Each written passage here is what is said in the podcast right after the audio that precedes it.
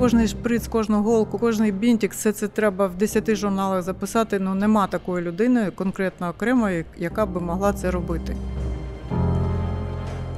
В мутній воді дуже легко це все робити так, як вони звикли. І тому дуже опираються е, оцим нововведенням. Є таке, про що я не можу навіть говорити, але воно все одно знаходиться. Ну, в принципі, все можна купити, були б гроші. Але тут проблема в тому, що у нас немає такого складу, щоб в Харкові аптечного, щоб приїхати і все купити. Усім привіт! В ефірі Радіо Накипіло, подкаст Герої Харкова. Мене звати Тетяна Федоркова, співведучий подкасту Володимир Носков. Сьогодні ми спілкуємося з харківською волонтеркою Юлією Смагіною. Під час повномасштабного російського вторгнення Юлія та її колеги займаються пошуком та передачею на фронт медичних препаратів. Як це відбувається і чому цей напрямок досі вкрай актуальний? Слухайте далі.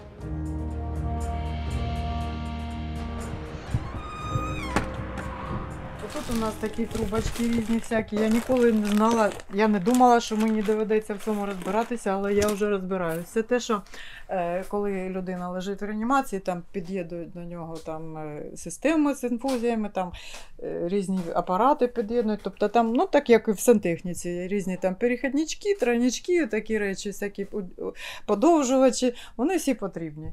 Воно нібито і маленьке, але якщо його купувати, то це просто неземні гроші. Може, якщо у когось щось таке є, і ви не знаєте, куди це подіти, то дайте нам. Ми знайдемо.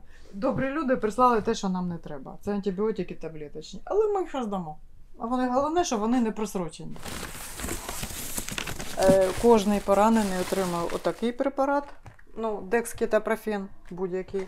І отакий препарат. Це від, е, від нудоти. Тобто поранення це зазвичай контузія, нудота. І це от просто е, одна людина, дві ці ампули, можливо, ще якісь ампули. Тобто це все постійно ми е, отримуємо або купуємо і відвозимо. Поїздки В дорозі ми проводимо дня, два дні на тиждень на передову. Ну, на, на, на юг по сходу. По сходу ми їдемо. Ми записуємо наш подкаст в суботу, і Юля, ну як завжди, в принципі, зайнята людина каже: Я тут розвантажую е, чергову гуманітарку. Чи зараз каже, що да? Волонт... назвемо так умовно волонтерку. Да?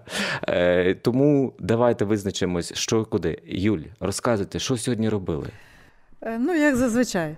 Е, Раніше, можливо, 14-15 рік, е, я була такий, знаєте, широкого профілю волонтер, і возили все, що було треба тоді, а треба було абсолютно все.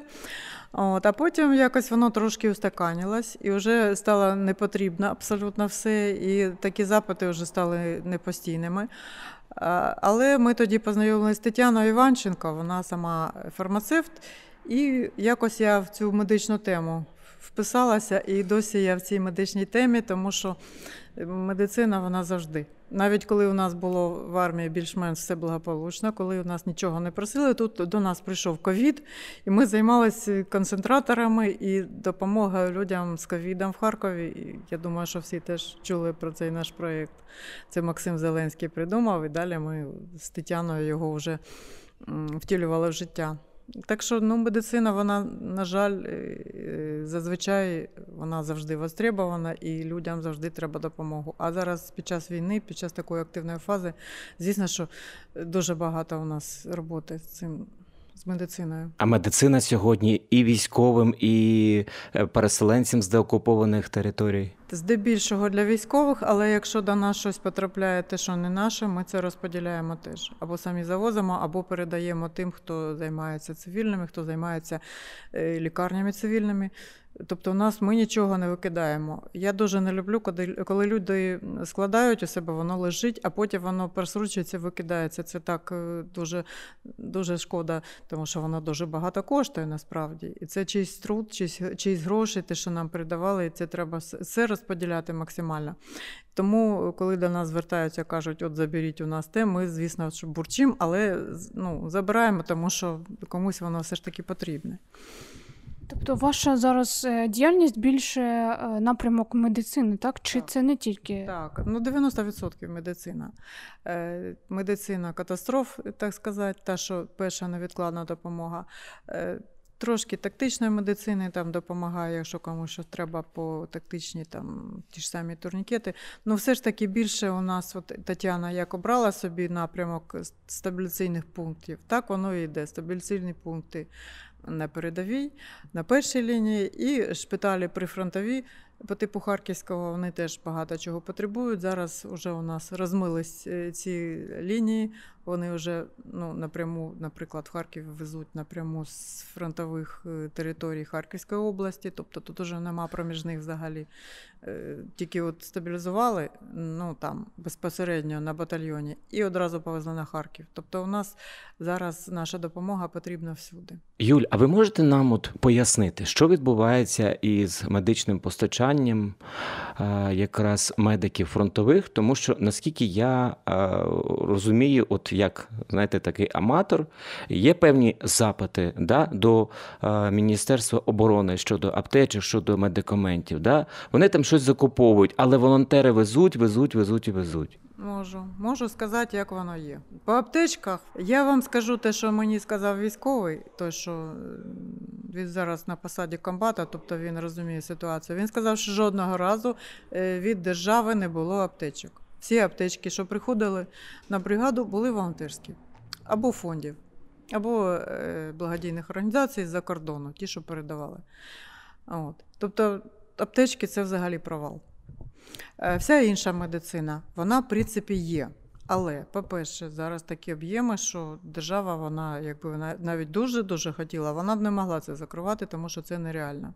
Так як воно відбувається через закупівлі, через оці замовлення, тобто заявки збираються, е, потім передаються вище, вище, вище. Тобто проходить дуже багато часу. Е, Тому от у нас така практика. Ми розуміємо, що в принципі лупати всю скелю треба. І ми її лупали ті роки, поки у нас не було активної такої фази бойових дій. Тобто люди, волонтери і разом з медиками писали запити, вимагали, щоб включили в протокол необхідні препарати, і ці препарати були включені, і вони е, почали постачатися навіть через Прозоро. Я їх бачила там. Тобто, ну, наприклад, це такий коштовний препарат реанімаційний, як норадреналін. Я думаю, що всі чули. Він був у нас не в протоколі, і Тетяна наша його возила там ну, практично контрабанди. Він добувався і е, возився по шпиталям, по спа- стаб-пунктам, тому що е, всі інші аналоги вони більш е, небезпечні для людини, тобто вони мають наслідки. А норадреналін це той препарат, який можна витягти буквально з того світу людину, і при тому вона потім не буде відчувати на собі наслідки такої е, агресивної терапії. Ну, я як не медик, я пояснюю так, як воно, ну, щоб було зрозуміло. Да. От. І тоді реально були якісь суви, а потім воно все звернулося, тому що прийшли трошки люди некомпетентні і вони не робили заявок. Е, Якщо вони не робили заявок, якщо вони не робили закупівлі, то відповідно ми прийшли на початок війни з тим, що у нас не було тих запасів, які мали бути. І так воно і досі тягнеться. Тобто вони дуже сильно відстають. От. У мене є знайомі медики на стаб-пунктах, які реально е, вміють добувати ну, те, що їм потрібно. Але якщо у них там поранених не дуже багато. А є такі напрямки, на яких стільки поранених, що там вони не то, що вибачте, писати заявки і списувати це. Списувати це взагалі, ви ж розумієте, що таке списувати. У- УПА у Це нас така бюрократія страшна. Та, та. так, так. Там кожний шприц, кожну голку, кожну, е, кожний бінтик, все це треба в 10 журналах записати. Ну нема такої людини, конкретно окремої, яка би могла це робити. Тобто вони всі там працюють 24 на 7, е, їх там ротують, тобто відбувається ротація, відпрацювали там на тому, а потім відправили кудись там більш спокійне місце. Але там, де вони працюють. Е, 24 на 7, у них нема можливості це списувати. Тобто, якщо воно було б в планшеті, наприклад, там сіла дівчина, там щось там швиденько раз-раз помітила, там на одного там пакет такий-то, і все гамузом списалось, наприклад. Одна ампула того, одна того, там шприц такий, шприц такий, оце все пільонка, перчатки, це все, якби воно підтягувалось і списувалось, я думаю, наші айтішники могли би зробити такі програми, Ну, в принципі, щоб зараз воно Міноборони запустили, що цей е, цифрову складову Ну, і навіть застосовують заступник коли воно міністра з'явився по цифрофор... коли питанням воно цифровим. буде. Це треба, треба було позавчора зробити все. І я коли давно-давно ще було. Десь у 15-му році була така, робила робили такі е, типу, ради волонтерів, я там брала участь, і вони тоді вже презентували програму для матеріального забезпечення. Тобто, щоб у старшини був такий планшет, і він там оте все повидавав бійцям, поставив е, точечки туди, воно все підтягнулося і пішло вже туди наверх, тобто вже всюди є облік. Тобто облік з самого низу і до верху був би такий централізований. Ну, в принципі, багато у нас таких, ми ж доволі таки комп'ютеризована держава. У нас дуже багато програм, які дуже добре працюють. Тобто От, не я- готові ще да. до такої прозорості? Е, так це можна трактувати, Е, Юль? Я думаю, так. Я думаю, в мутній воді дуже легко це все робити так, як вони звикли. І тому дуже опираються е, оцим нововведенням, і ніхто не намагався це якби втілити в життя. Просто от е, з чим ми стикаємось, все по сторінки, все записати в журнали, все облік, Папір все стерпить. і так далі. Так, так, так. І тому принтери всі просять, і бумагу всі просять, і так всі і живуть. Оце є велика проблема, і я не знаю, коли вона буде вирішуватись. Якщо ми хочемо за стандартами НАТО реформувати нашу армію, а ми досі в цих папірцях у нас всі закопалися і сидять в них. А треба ж воювати. Я правильно розумію, що волонтери все ще все ще тримаються на волонтерах. Тобто ваша робота, вона Е, Ну, в принципі, не все. Я не хочу брати на себе зайве. Тобто, ми е, як швидка допомога. Ми як, ну, знаєте, там. Затуляєте 911. дірки. Да, да, вони нам сказали, нам треба то, то, то. Ми швиденько зібрали, щось купили, щось нам люди прислали, щось ми по, по чужим складам позбирали і відвезли. Тобто я не можу сказати, що їм взагалі нічого не дають. Але, але е, те, що дається, недостатньо і часто, ну ви ж самі розумієте, що ну, вони, чесно кажучи, не дуже хочуть брати, якщо вони знають, який у них буде головняк з списанням цього майна. Тобто тут є проблема е, двох боків, і не, не можна казати, що там держава дуже погана, вона нічого не дає. Вона дає, але на тих умовах, що вона дає, ну не всі хочуть це брати. Це не тільки в медицині, це в абсолютно всі питання в армії, вони так вирішуються. Або це дуже велика вартість, або воно не списується після кожного там бою чи чогось іще. Тобто там ну дуже складно. Ну так, а потім ми чуємо від Ганни розхідники. Що ми діємо відповідно запитів там медичних частин, Так. командирів і так далі, тому Так. подібне. Ну, уявіть собі Мавік, який коштує там хрінову тучу грошей, і от він день попрацював, і його збили або посадили, або ще щось. І його треба списати, бо інакше він повисне на людині, яка на нього е, якби підписувала матеріальну відповідальність, і людина не хоче його брати. Тому що Мавік він одноразовий. Тобто люди не хочуть давати заявки на ці речі, якщо е, воно в такому, з таким якби геморроєм буде потім списуватись. А буває, що люди не списують, і приходить новий е, е, ну, там старшина, чи хтось там ну, матеріально відповідальна особа приходить на посаду, а там тягнеться такий шлейф, що просто неможливо це списати. Тобто там Я вам поставлю дурне-дурне запитання. Так. А як ви гадаєте, президент України Володимир Зеленський він знає про а, оці ну як неспівставлення, да, назвемо так? Ну, звідки мені де я, де президент? Мені здається, що не знає, тому що, ну, в принципі, у нього є там люди, які його оточують. Я думаю, вони йому Але тепло- це ж важливі, теплу бачите, шляхи, е, важливі моменти якраз е, у процесі е, нас приходу до НАТО. Правильно про що Дуже ми важливі постійно моменти. говоримо? Я сподіваюся, що люди, які ну, хочуть, щоб ми йшли в НАТО, вони знають про ці проблеми. Але просто можливо зараз неможливо це ну, може зараз це не можна вирішити, тому що дуже у нас багато інших викликів, і це вже так залишається, як залишається. Але воно не може постійно так бути. Рано чи пізно ми все одно будемо це реформувати, бо без цього не можна. Пані Юлія, можете, будь ласка, розказати про свою команду і про свій склад, е, е, і з, з ким ви працюєте? е, Це військові частини, це окремі військові. Дивіться, ну те, що стосується медицини, ну команда у нас дуже маленька. У нас є Тетяна Іванченка, є я. От зараз нам допомагає Роман. Е, Він у нас якби тверезий вантажник. Тобто без чоловічої допомоги нам було б дуже складно, тому що у нас і розчини романіційні, вони дуже важкі. Ті ж самі он сьогодні приїхала перекись водню. Ну, ніколи такого не було, щоб у нас просили перекис. А тут попросили, люди зробили, відправили е, ящики величезні, важкі. А хто це робить, Юль? Це Ну, теж волонтери роблять? Це да, це волонтери. У нас е, за ці 8 років ми все ж таки напрацювали дуже таку потужну горизонтальну мережу між собою.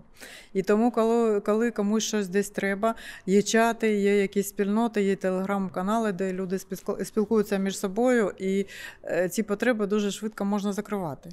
І ми теж, коли у нас щось є там вільне, а люди кажуть, нам треба туди, туди, або відправляємо. Ми дуже дякуємо новій пошті, бо є така програма Нова пошта Гуманітаріан, і нам дають 5 тисяч гривень щомісячно на наші посилки, і ми за них звітуємо. І це дуже велика нам допомога, тому що дуже багато посилок. День посилка це мінімум. А може, сьогодні сім забрали, бо вчора не забрали. А люди це ваші знайомі, друзі, це з Фейсбука. Наші хто це? знайомі з Фейсбука, особисті знайомі із чатів, в яких збираються однодумці. Е, Їх менше є, чи, за, чи на такому самому рівні? Я думаю, що постійних е, ті самі. Просто на початку вторгнення було більше тих, що приєдналися, а потім вони або втомилися, або зайнялися своїми справами. Ну, як е, зазвичай воно буває. Як в 14-му всі піднялися, а потім в 15-му вже е, залишився якийсь там, ну, якийсь прошарок людей. Кістяк які це такий, роблять. да, да. Да, да, да.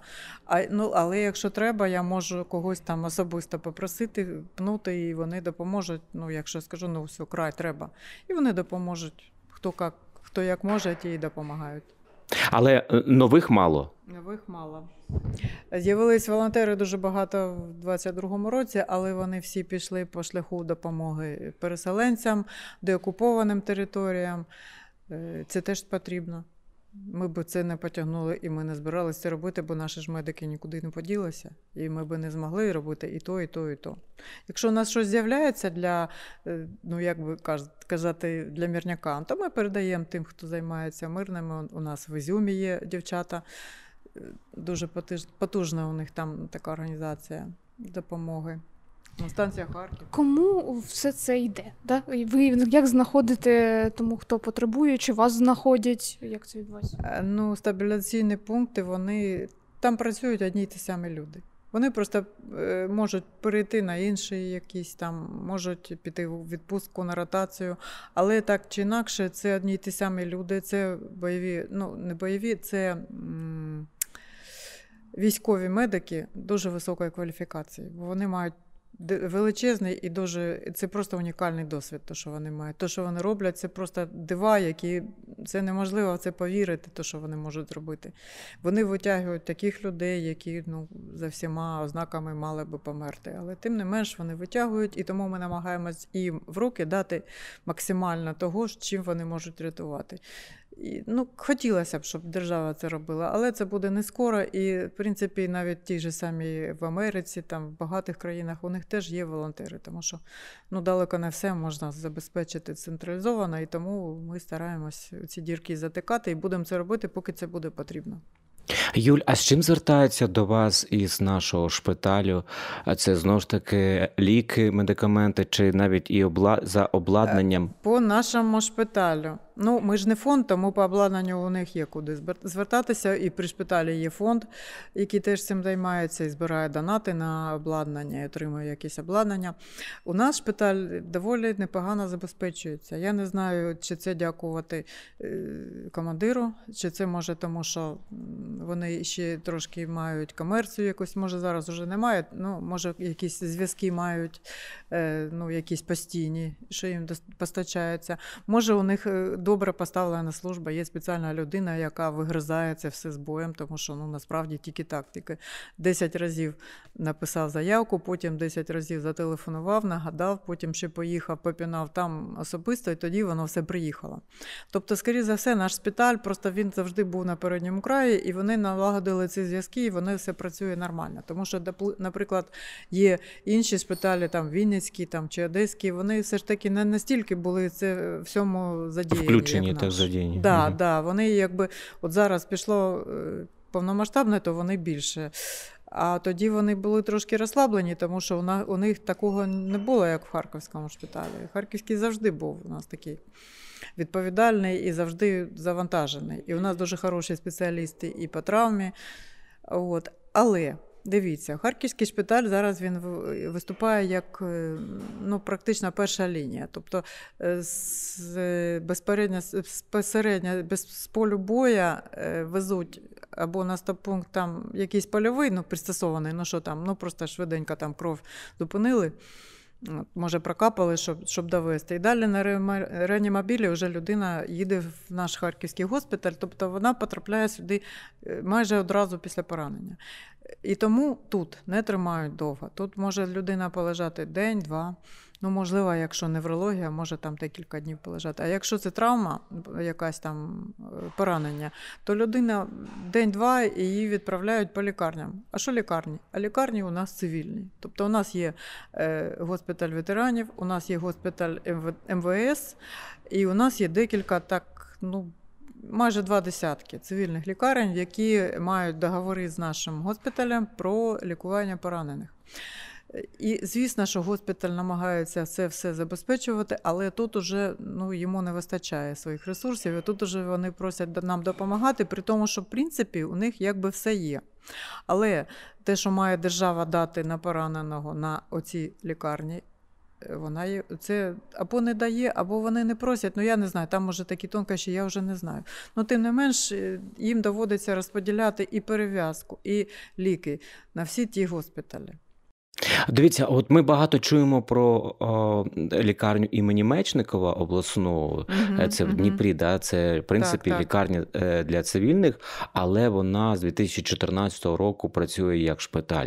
Але ми мало чуємо е, про те, що наша там обласна лікарня чи там невідкладної допомоги включена у ці процеси. Хоча я для себе це розумію, що вони теж задіяні. Це Звісно, правильно? включені. Ну, по-перше, я так розумію, що в Мічки просто є свої піарники хороші. І вони завжди про неї писали. Вони писали про голову лікаря, я не пам'ятаю. І він сам Сергій, та, та, та, прізвище забув, Сергій. Да, звати, і він та. сам про себе завжди писав. І там реально теж такі відбувалися і операції унікальні. Звісно, що це треба висвітлювати. Там теж герої працюють, медики у нас в Харкові шок пройшов, і ми тоді те, що у нас було, що у нас на складах було, ми одразу повезли і в Харківський госпіталь, і в 17-ту лікарню, і в 18-ту. Всюди лежали поранені. А нічого не було. Ну, було як завжди, але вона одразу ж закінчилась. Ну тобто, виходить, якщо от військового перевели до обласної лікарні чи а, там міської невідкладної допомоги, то це вже на плечах у міста, у цивільного бюджету, чи все-таки за пацієнтом іде от фінансування? Там іде фінансування. Але я не знаю, чи вони його отримають чи ні. Це хтось має цим займатися, хто має, теж має це оформити все. От. І, ну, чесно кажучи, є і зловж- зловживання. Тобто людина може сказати, у нас нічого нема. Ну не виходить І так, що потім пішли, родичі купили. сплачують військового. От, пішли родичі, купили, а потім виявляється, що все воно було. Ну, це я не хочу ні на кого показувати пальцем. Я чула, що такі історії були. Я думаю, що у всіх були такі історії, що Людський такий да, да, да, це такий це людський фактор. Тобто тут теж треба е, розуміти свої права, і якщо ро- ро- родичі там щось дізналися, що там нічого нема, можливо, спочатку треба е, звернутися до військової частини сказати, що так і так наш там поранений лежить, а йому нічого не дають. Щоб вони вже через госпіталь е, пробували вирішувати це питання, тому що насправді ну, мають давати. Ну, як в принципі, як і раніше, як реформа починалась у нас, і там нібито в лікарнях були ліки. А людина лягає в лікарню, йому кажуть, йому дають список, і він цим списком іде, ну як завжди. Ви кажете, звернутися до військової частини. Це ж е, Я час, думаю, це час. А тут же кожна Так, хвилина так. цінна. Так. Ну і це, я ж кажу, це людський фактор, бо є лікарні, де все є, а є, де нічого нема. І нас вже шукали як волонтерів, казали там, допоможіть там, поклали. Я вже не пам'ятаю, що за лікарня, ну така богом забута лікарня, взагалі нічого не було. Там гас- гастроентерологія. І теж там щось ми хлопцям купували, а потім ми казали, а от же ж вам в госпіталі має все давати, і давали їм контакт, і їх напряму з'єднували, щоб вони вже там спілкувалися. Може, вони і навіть самі не знають, що їм положено від госпіталя отримувати. Тобто, ну, ну це ж таке. Юлія, можна вас спитати про потреби? Які є такі ліки, які от прям е, складно знайти, і ви знаходите, от або закупівлі якісь складні, е, і вам вдається знайти те, чого немає? Чи це постійно? Ну, є таке, про що я не можу навіть говорити, але воно все одно знаходиться.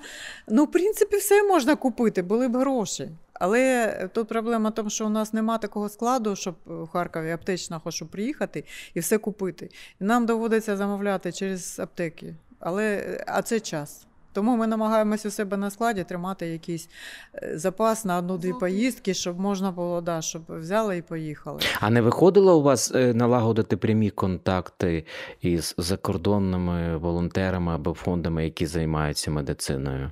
Ну, е, проблема в тому, що ми теж має бути фонд, і ми маємо це передати за актами, і це медики мають поставити на приход і списати. І отут ми е, повертаємось до початку нашої бесіди. Вони не хочуть це робити. Дехто це робить, але е, більша частина цього не робить, тому що у них просто банально немає на це часу і ресурсу. Добре, про вас, про 9 років волонтерства. От ви, поки ми не вмикнули запис, е, так сказали, що спочатку на нас дивилися як на а, білу ворону. От тепер ви як відчуваєте? Ви хто зараз е, для влади? Як вас е, вони для себе ідентифікують? І... Для влади, ну, на сьогоднішній день, ну, я хочу, ну, можу сказати, по, Харківській області. Для влади такі, як ми, не існують. Для них існують тільки ті волонтери, які під їхньою гідою допомагають е, мирним, мирному населенню, тобто тим, хто або переселенці, або е, на деокупованих територіях. Це зазвичай навіть ті, хто допомагають тваринам. А ми нібито є, але ну, жодного разу ніхто нам не пропонував е, за цей рік, більше року вже, е, співпрацю якусь. Е, Ну, що, пропуск, е, перепустки отримували, щоб в Куп'янськ поїхати. Ну, отримували. А так, в принципі, нічого. І я знаю, що багато приходило гуманітарки, ніхто, е, ну, я не знаю, куди вона поділася, де її розподіляли медичну гуманітарку. Мені про це невідомо.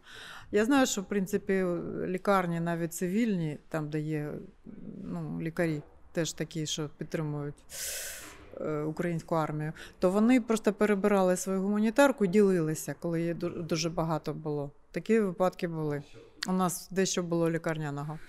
А так, е, жодного разу. Фонди, фонди є, які дають і без запитів дають, і можна під фотозвіт у них щось взяти. Такі фонди є в Харкові.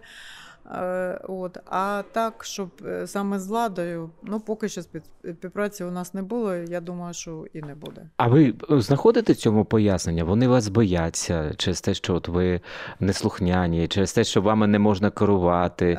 От да. чому?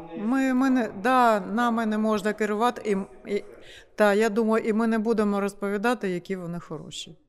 А у вас взагалі немає такого відчуття, що наша харківська влада е, намагається якось е, е, відмежуватися да, е, трохи від війни і вже ну, от відійшли від е, Харкова там, бої, да, і от тепер всі зайняті налаштуванням мирного часу. І от тепер, щоб не виникало там у людей якогось дискомфорту чи особистого у них, да, то вони намагаються тепер е, ну, як бар'єри якісь такі. Це серйозно? Абсолютно ви праві. Да, так і є. А щоб е, привести в почуття да, владу, що треба робити, як ви думаєте? Я правда не знаю, що з цим робити. Я про це ще не думала. Нам би хоч би вижити, а потім будемо з владою розбиратися. І запитаємо, а чого вона, чого вона так поводилась весь цей час. Чому вона клумби сажала? За... Та ні, тут йдеться насправді про долю держави, що нас, якщо ми зараз не згуртуємося, то держави не буде. Ось про що йдеться. Ну, дивіться. А ви ж пам'ятаєте, як в січні минулого року Зеленський сказав, Харків може бути окупований. Ми тоді такі, е, ми дуже напружились тоді. Ми сказали, як це? Ми виходили на мітинг, чому це ми маємо бути окуповані? Ну і насправді вони не виключали таку можливість. Насправді. Я ну, трошки знаю, спілкувалася з багатьма людьми і з військовими, і знаю, як воно відбувалося. Ми були 22 лю- лютого тут. Ой, 24-го, да. 24-го ми були тут. Ми все бачили. Я не буду. Є такі речі, які зараз я не можу поки розповідати, але я багато що знаю. І я розумію, що е, в принципі ми, е, ну, у нас були речі зібрані. Ми були буквально за крок до того, щоб уїхати. У нас просто, е, як завжди, відбулося диво, і наші хлопчики зупинили цю орду на окружній дорозі. Ті, хто залишав в Харкові, вони знають, що тут було перші 10 днів. У вас тоді на початку не було ем, таких думок, що ну от все доведеться покидати Харків, залишати, і або в якийсь момент, коли вже були посилені обстріли. Ну, бу- були, було зібрано все. Машина була е, заправлена повністю. Я була готова виїхати, але так сталося, що зупинили, і наші хлопці казали: залишайтесь тут, ви нам тут потрібні. Я живу не на Салтівці, і я живу не в центрі, тому е, мій район більш-менш був безпечним від обстрілів, тому що у нас е, поруч жодних інфраструктурних об'єктів не було, і тому, і тому якось ми ну, більш-менш так. Ну, сиділи, звісно, що в підвалі сиділи, і на сходах сиділи там, де у нас безпечне місце. А потім е, трошки вже налагодилось і вже стало легше. Але е, для вас це очевидно було, та, що буде повномасштабна війна. Ну, я не хочу сказати, що з 14-го я про це думала, але е, уже коли всі розвідки почали про це говорити, і ми почали теж готуватися, е, якось так уже планувати е, шляхи відходу, скажімо так, е, ми зробили запаси. Ну, наскільки могли, тому що тоді донатів не було. Гроші пішли 25 числа, вже всі кричали, куди вам гроші скидати, а ми нічого не могли купити, бо нічого не працювало. Ну так, зачинені були всі аптеки. Давайте Так. нагадаємо слухачам І нашим. аптеки зачинені, і хлопці просили якісь там прості речі військові, і ми нічого там. Простих лопат не могли купити, а потім нам почали відкривати епіцентр. Ми там тарились. Ну, епіцентр за гроші, а Будмен нам взагалі без грошей віддавав багато чого, таких будматеріалів, те, що треба було там, е, там бензопіли, такі речі. Це все було. От. І питання в тому, що е, Путін же ж відкрито сказав. Він сказав, здається, 22-го числа, потім 23-го він ще щось сказав. І ми вже тоді готувалися, вже що ось ось воно почнеться. Ви знаєте, я теж от е, аналізую. Він реально у промові сказав, які буде бомбити е, аеродроми, і чомусь на його слова. Мало хто звернув увагу, але він тоді згадав і Чугуївський, і, і Вінницький, Ну, да. і Київський, і Франківський. Ну він повністю карту все сказав. І для нас це вже тоді повинно було стати таким е, с- с- сигналом, так, е, готовність номер один там, чи вища готовність. Так? Так. Ну, я думаю, що така готовність і була, просто що всі сподівалися, що в нього не перемкне і він якби не відмашку не дасть. Тому така ситуація. Ну, не у всіх була, не у всіх, на жаль. Прикордонники навіть не були готові. Я чула від з перших уст- від людей сказачі лопань, як у них все відбувалося. Вони ж чули, що, що до них йде. Ну, я думаю, потім з цим всім будуть розбиратися. Насправді була, бу- були помилки дуже серйозні, і можна було б е, уникнути багатьох жертв. Можна було б зупинити їх набагато раніше, якби серйозно до цього поставилися ті, хто мав це робити. А Ви ще чуєте запитання у свою адресу? От ви волонтери, да? а за що ви тоді живете? От ви як? Е, От, от, Ні, Ні? не чую. вже люди. Ні. Е, ну, по-перше, е, я завжди донатила свої гроші. Іноді навіть їх вистачало, ми нікого не просили коли раніше, коли не такі були запити. А так, ну як живемо? У мене чоловік. Але їх же ж десь треба брати е, для себе гроші, працювати, а я, там а ще я, пра- щось. а Да? я І от е, я просто бачу, що людям це складно деяким зрозуміти. Ні, зараз вони, здається, зрозуміли. Я, Кожен другий волонтер. Так, так. Да. Вони вже самі розуміють, як це. Вони самі це робили вже колись. Тобто вони вдень працювали, ввечері складали ящики. Таке теж бувало. У всіх. У кого зараз дуже багато людей, у кого хтось воює. Тобто у них є там брат, або там чоловік, або там племінник, ну у когось хтось є. І вони е, іноді щось просять. І тоді людина там якось збирає або кошти, або по знайомим, або десь там е, у когось знаходить, що погано лежить, і всі якось допомагають. Ні, зараз таких питань не задають. І зараз, е, ну, на жаль, задають ще питання: ви ж волонтер, ви знаєте, коли це закінчиться. А я кажу, а я кажу. е, Ну, принаймні, коли всі відчують, що воно почалося. Бо, на жаль, ще не всі відчули, що воно почалося. І що всі ми маємо е, в це бути якось, е, ну, якщо ти не можеш сам воювати, ти можеш, ти можеш допомагати дуже сильно. І готуватися. Бо там ті, що там стоять, вони ж, вони ж не вічні. Сьогодні ви живете кожним днем, чи вдається щось планувати якось? Максимум на тиждень я планую, не більше. Я планую поїздки, я планую, якщо там є можливість якийсь відпочинок, я планую роботу, я ще працюю. От. Але якихось е, далеких планів я вже не можу будувати, і ніхто, я думаю, не може, тому що ми нічого не знаємо, що буде завтра. А мрії ще залишилися, чи вже зовсім ні? Мрію. А замість Москви побачити озеро. Лебедине озеро.